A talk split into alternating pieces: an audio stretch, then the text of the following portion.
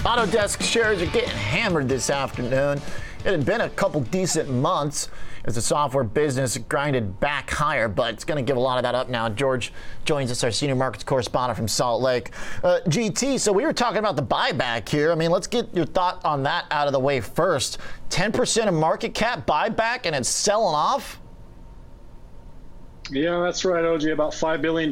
Market cap is close to 50, so you're right on. That's what they announced as part of this earnings uh, report, which is kind of unusual, but kind of not. I mean, considering they actually met the estimates for both earnings and, of course, uh, top line sales. Uh, about $1.70 per share was the number.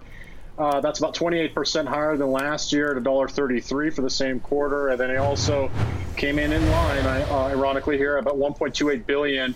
Uh, that was the estimate, and that's 13% higher than last year's 1.13 billion. But the big announcement as far as we can see so far, is the $5 billion share buyback.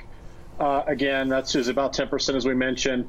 Uh, uh, uh, as well. But the same thing, uh, at the same time, they did report also uh, cash from operations was higher at 469 versus the 460 million estimate, and total billings increased about 16 percent.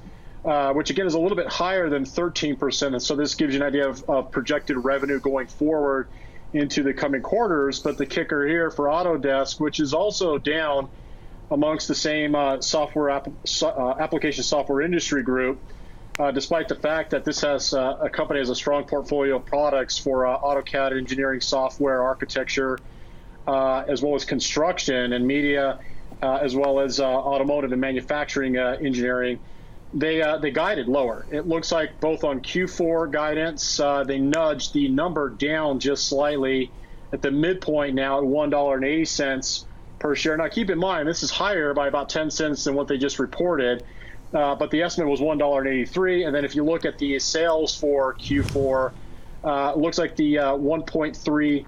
Uh, one billion dollar midpoint number was the the number they're actually coming in at versus 1.33. And the other thing is, is it looks like the uh, the estimates for fiscal year are, are coming in to uh, the low side of the range, and I think that's one of the other reasons why they're getting sold off. Uh, you know, incrementally, let's call it marginally, at uh, down seven, six or seven percent in the after hours.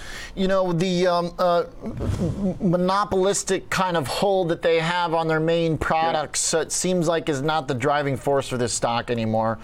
You know, it seems like uh, you know when it comes to all of the production software and uh, the real dominance they still have in that market is just not really the driver. Um, you know, it is um, hard to really, I guess, spin it as a high octane growth company these days. And so, um, you know, when the bottom line comes in the slightest bit below estimates, this yeah. is a stock now where investors want to see that free cash flow make its way in to dividends. They want to make it its way into buybacks. So maybe dividends are something that they need to start doing. If the market doesn't like the buyback, maybe it's, um, yeah. I, I mean, maybe it is investing into new growth, but you know, it's not like uh, they need to buy anybody. They're very dominant in their field.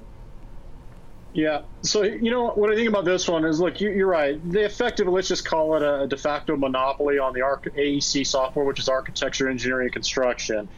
Uh, I'm kind of surprised at times that this company is still an independent company, but I think overall, for a company like Microsoft, for instance, to buy uh, Autodesk, there may be some um, some horizontal antitrust issues. So I think that's one of the reasons why it's still an independent company.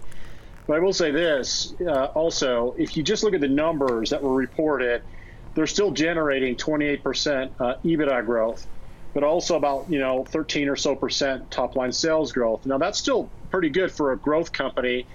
But the thing is, is if you look at the guidance uh, going forward, there just happens to be some decelerating growth. Now, I look, I'm not going to go through all the numbers, but compared to what they uh, guided from last quarter to this quarter, they're down respectively about three percentage point estimates for the next four quarters on sales, and also down, and this is sales growth now, down about 7% or 700 basis points in EBITDA growth, but also about 300, 300 basis points in operating cash. So all these metrics are coming down, but so is the price. And right now, the multiple is still trading around 30 times with about 23% EBITDA growth. So someone would say that maybe it's still just slightly still expensive, and maybe that's why they were also seeing some pressure on the name as well.